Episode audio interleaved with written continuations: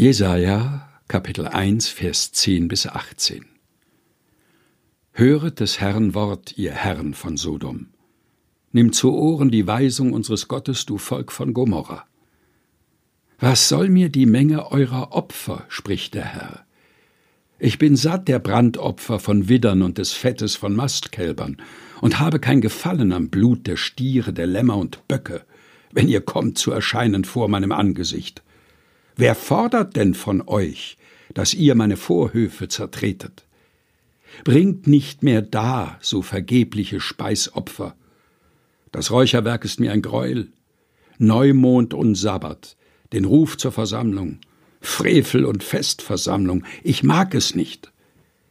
Meine Seele ist Feind euren Neumonden und Jahresfesten, sie sind mir eine Last. Ich bin's müde, sie zu tragen. Und wenn ihr auch eure Hände ausbreitet, verberge ich doch meine Augen vor euch. Und wenn ihr auch viel betet, höre ich euch doch nicht, denn eure Hände sind voll Blut.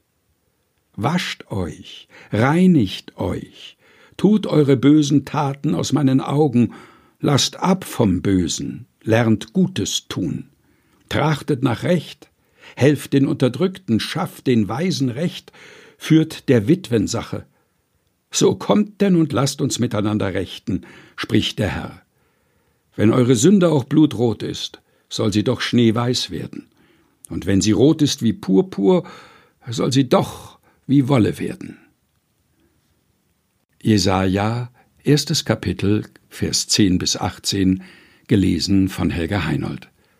Aus der Lutherbibel 2017, der Deutschen Bibelgesellschaft.